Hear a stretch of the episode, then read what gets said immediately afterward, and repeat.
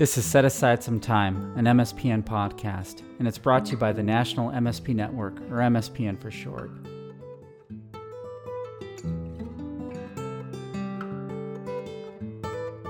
And now, on to the episode. Hello, everyone, and thank you for setting aside some time today to listen to our MSPN podcast. My name is Marina Cobb, and I am your host for today's episode. Today's episode is a fan favorite, the MSPN wish list, just in time for the holidays. We will discuss what we would want in the Medicare secondary payer practice or the MSP practice in a perfect world. To discuss today, we have Kira Koba and Amber Warman, two fabulous members of the MSPN board. Welcome, Kira and Amber. Thanks, Marina. Thanks, Marina. Yeah, thanks for being here today. Uh, Kira and Amber actually discussed Section 111 in depth for an earlier podcast. So if you're interested, we highly recommend going back and checking that episode out as well. So, Kira, let's start with you. If you'd like to introduce yourself a little bit and tell us about your background. Sure. Well, I'm actually the past president of the MSPN network, and um, I'm serving my final year. I've my term has expired uh, on the board. I'll be off the board in December or January, I should say. But I remain very active in this organization with Amber, is the co-chair of the Section 111 and Conditional Payment Committee. Uh, where we really focus on all things reporting and liens. So, if you're looking for a new committee to join, we're always welcoming new members. Great discussion, and some of the uh, topics, wish list items that are on our list today are definitely items that we've discussed in our committee. My day job is as a principal at Allen Koba Compliance Solutions, which is a full service Medicare secondary payer company. And we do Section 111 reporting, conditional payments, MSAs, MCPs, life care plans, you name it. Uh, we do it. That's great. What about you, Amber? I am currently a uh, senior workers' compensation examiner for the Montana Municipal Interlocal Authority, and we're a, a, risk pool for incorporated cities and towns across the state of Montana. I, I first uh, kind of got interested in um, the MSP network as I started to recognize MSA needs in the industry and I really wanted to have a greater understanding of the MSAs, pro administration, things like that as it was being implemented more and more. So um, I ended up getting my MSCC and then put my hat in the ring for MSPN for the board and I was elected. This was my first year. And as a side note, a little plug maybe for uh, membership here.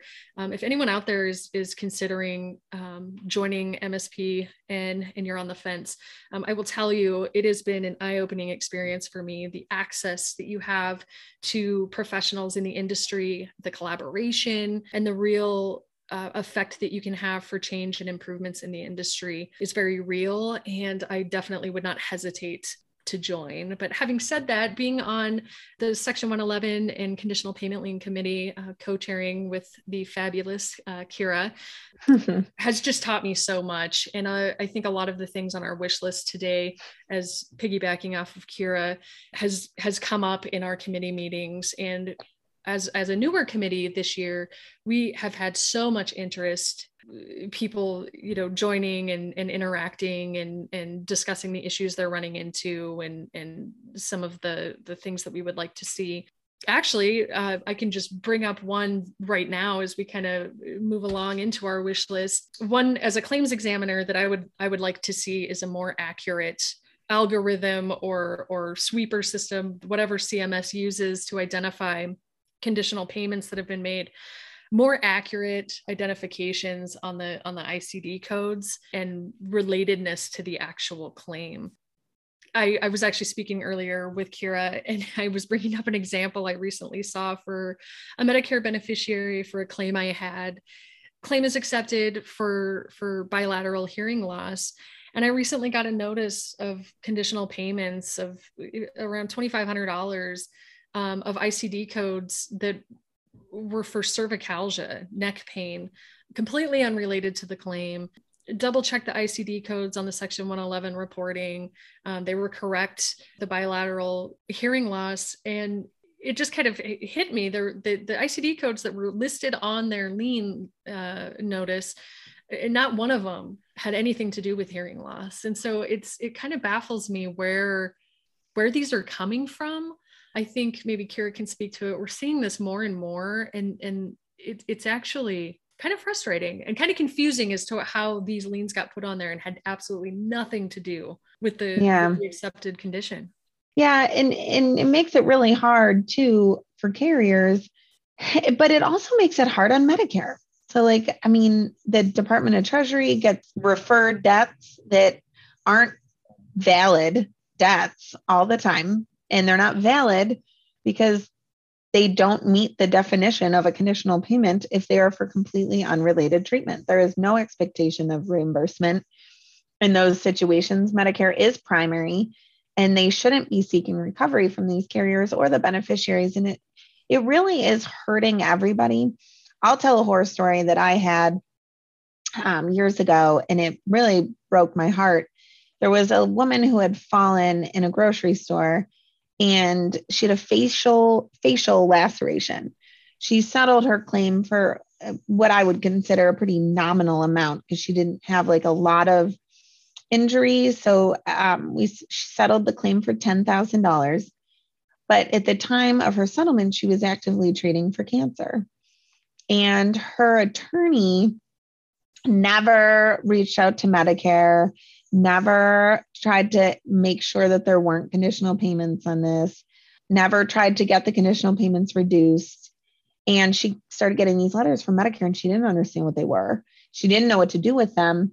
And then all of a sudden, Department of Treasury, I shouldn't say all of a sudden, I mean, this happened like it kind of spiraled.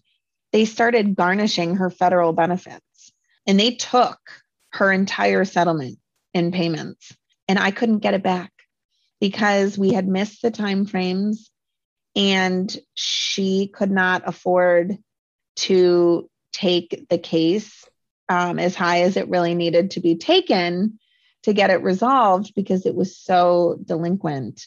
And I did it for a very long time pro bono, but it got to the point where I was going to need to go into federal court. And really, her attorney should have been on the hook for this. It was really his fault for not handling it with her. But when it's such a nominal amount, how do you sue your lawyer? Right. right. So it becomes, you know, something that is absolutely monumental to this poor beneficiary. And we, I mean, we tried everything, but the money was gone. Like they already took it from her.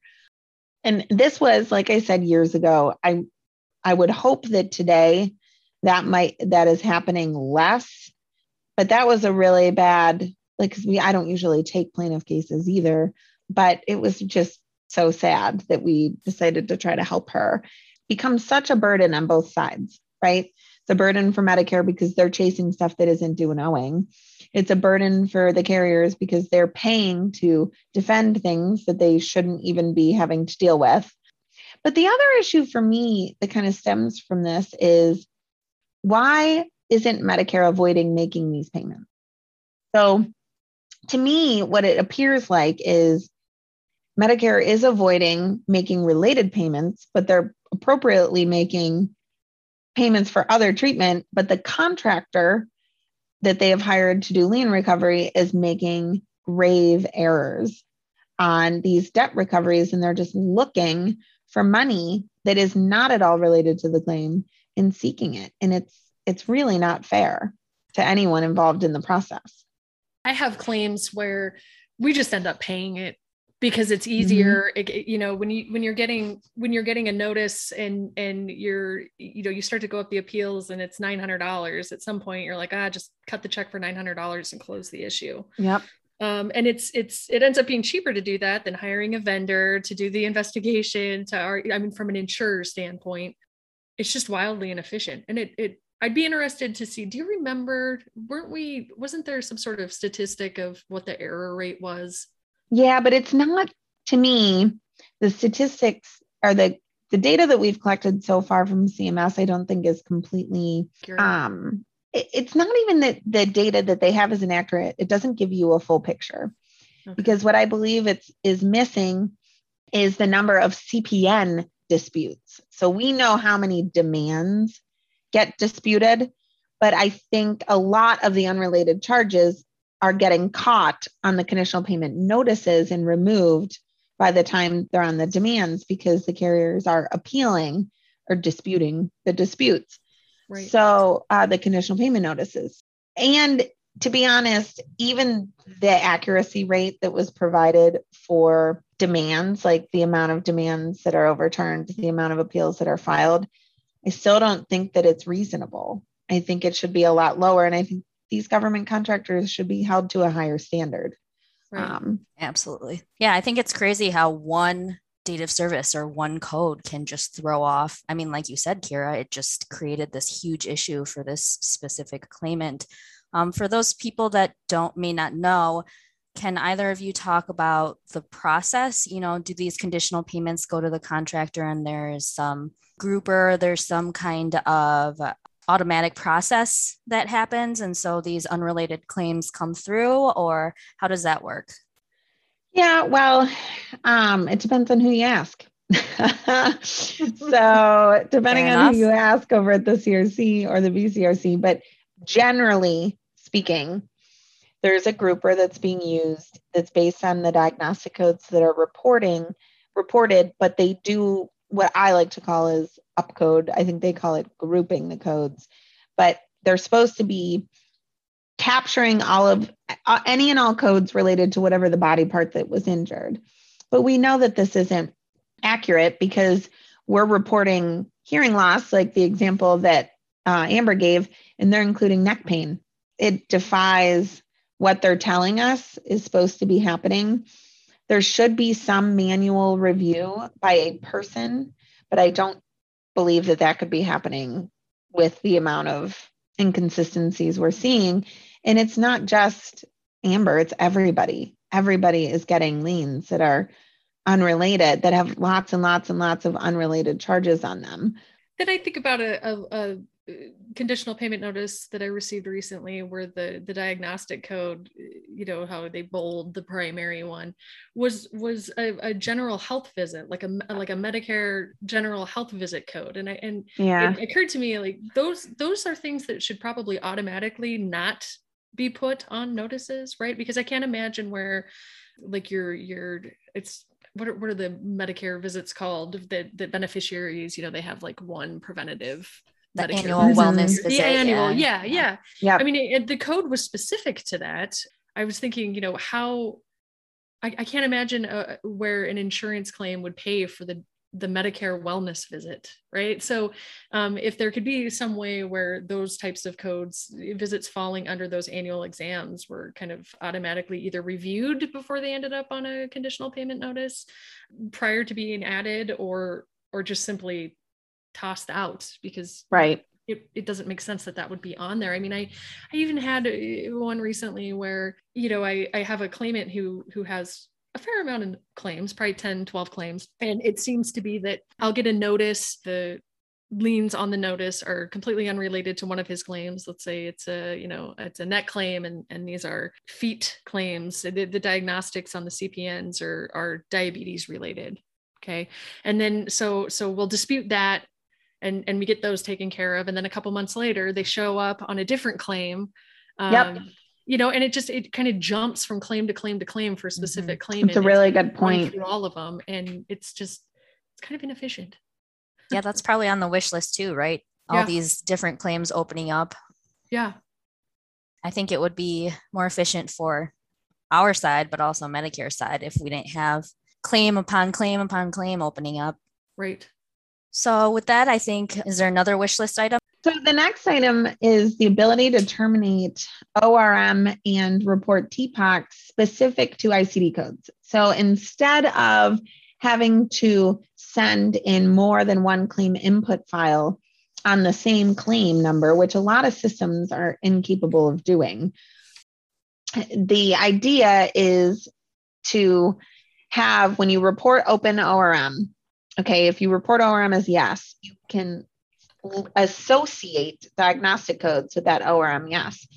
Um, and if you were to say, for example, terminate ORM on one of those body parts, you could, in another section, associate an ORM term with a body part. Now, right now, what CMS is telling people to do for that, if a body parts drop off during the claim, is to just send an update and get rid of that diagnostic code. However, from a Medicare conditional payment and lien standpoint, that becomes very confusing because you did have a period of, of ORM with those diagnostic codes, and it's not completely clear whether or not the lien contractors would ever know that. So it does raise some it like some concerns generally with conflicting information in the section 111 versus what you might be telling the lien contractors.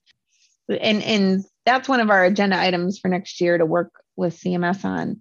TPOCs are the same thing. You might have somebody that has four different body parts injured, but one of them is completely resolved and you want to settle it out. You want to just be done with that body part, close just that one out.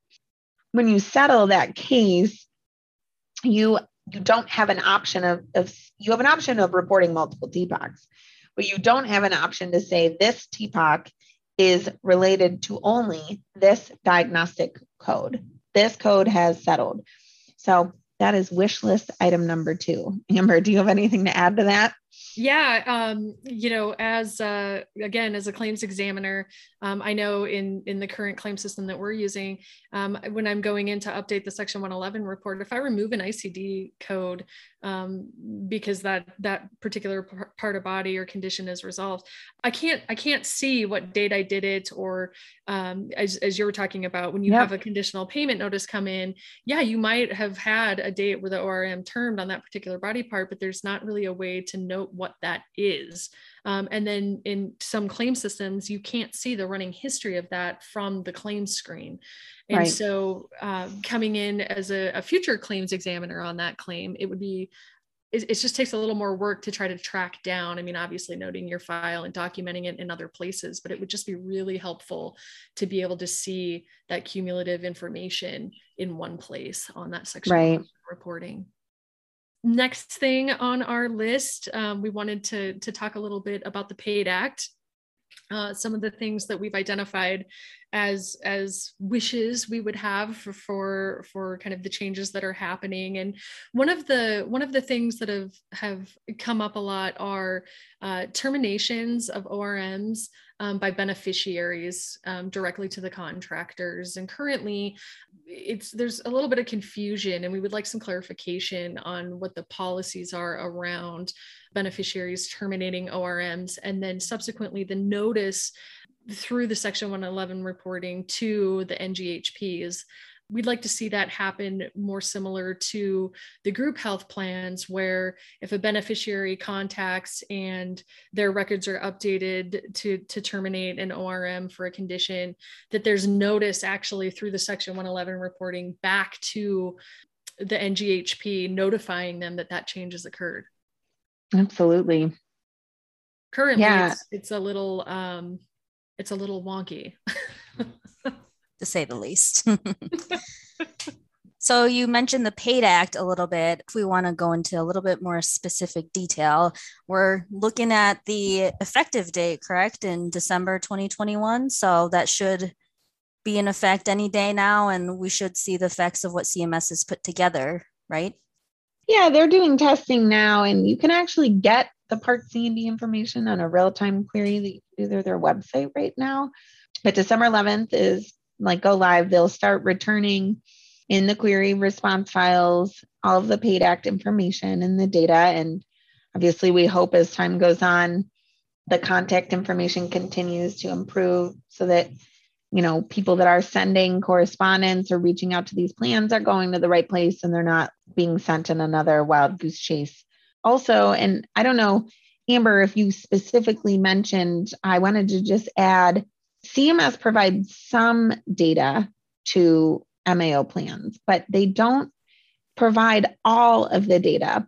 And I think that that, and this is, you know, information that we got from a Medicare Advantage plan actually during our MSPN conference, annual conference this year.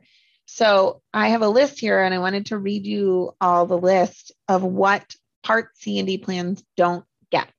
And I think that this is definitely a wish list. Like they should get this information. So the things that they don't get are the no fault exhaust date, the no fault limit, the TPOC amount, kind of important. Mm-hmm. Yeah. um, they don't get any of the estate information. So if it's a deceased beneficiary or someone, they don't get any other claimant information. If there was another claimant that maybe needs to be included in the correspondence that's going out on liens, they don't get the policy number or the claim number, which has to make it a little difficult to reach out to um, primary payers. I mean, I know they get the name of the primary payer, but I mean, what do you do? You just reach out and say this person has a claim. Well, which claim? Like, which claim are you worried about? Claim number is important. Policy number is important. They don't get the venue state, which could have different legal ramifications because we have, you know, different circuit courts and different federal circuits treating things. Eh, you know, it, this is all a developing area. So um, your jurisdiction could be very important as well. They don't get the self insured status and they don't get the report contact.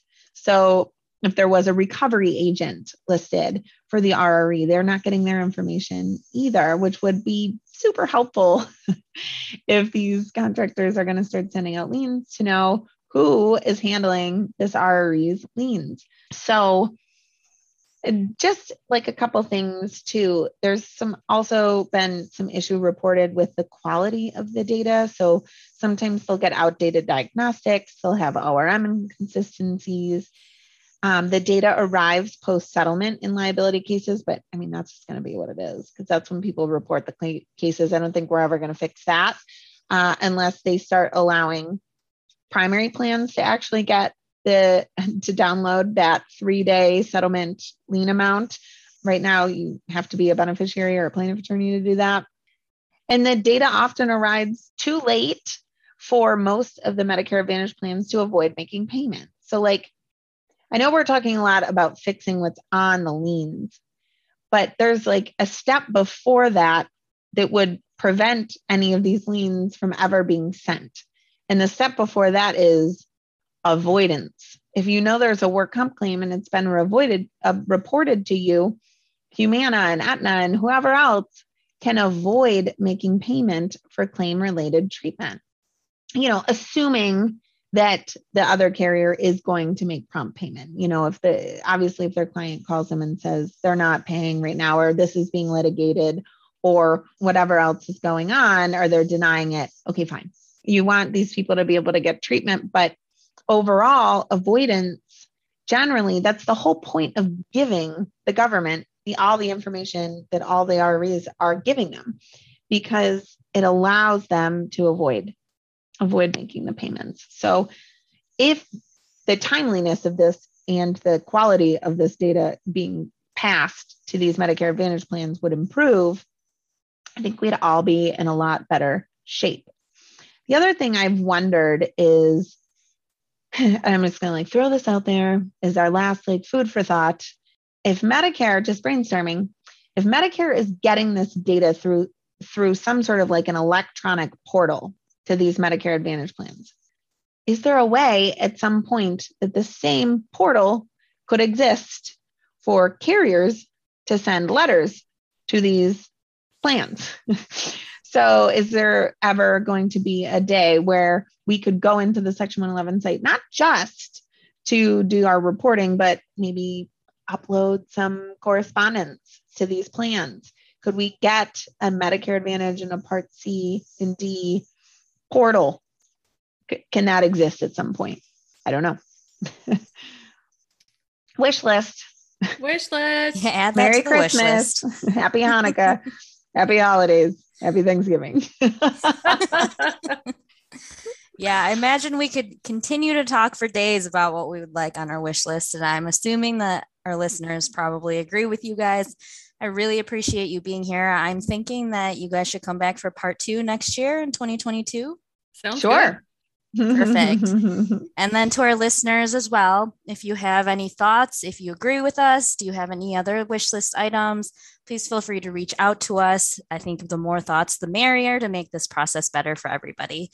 So, with that, thank you, Amber and Kira, for joining us today and sharing your wish list. I really hope that one or two of these come true in 2022. And as always, thank you to our audience for setting aside some time today. And we'll catch you for our next episode. Thank you, guys. Thanks. Thanks.